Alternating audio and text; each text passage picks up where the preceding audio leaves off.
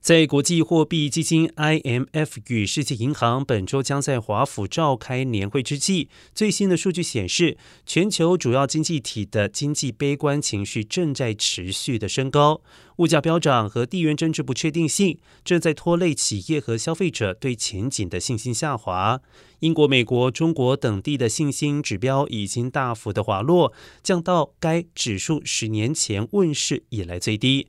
而更容易受到粮食和能源价格上涨影响的新兴经济体，信心指标的滑落幅度更大。布鲁金斯研究所高级研究员普拉萨德表示，在不确定性和风险同时升高之下，许多国家都已经陷入或者是濒临衰退。分析师也警告，经济数据还没有弱到足以促使各国央行扭转升息政策。据传，美联储官员看来也决定要升息到百分之四点五以上，远高于目前的百分之三到百分之三点二五。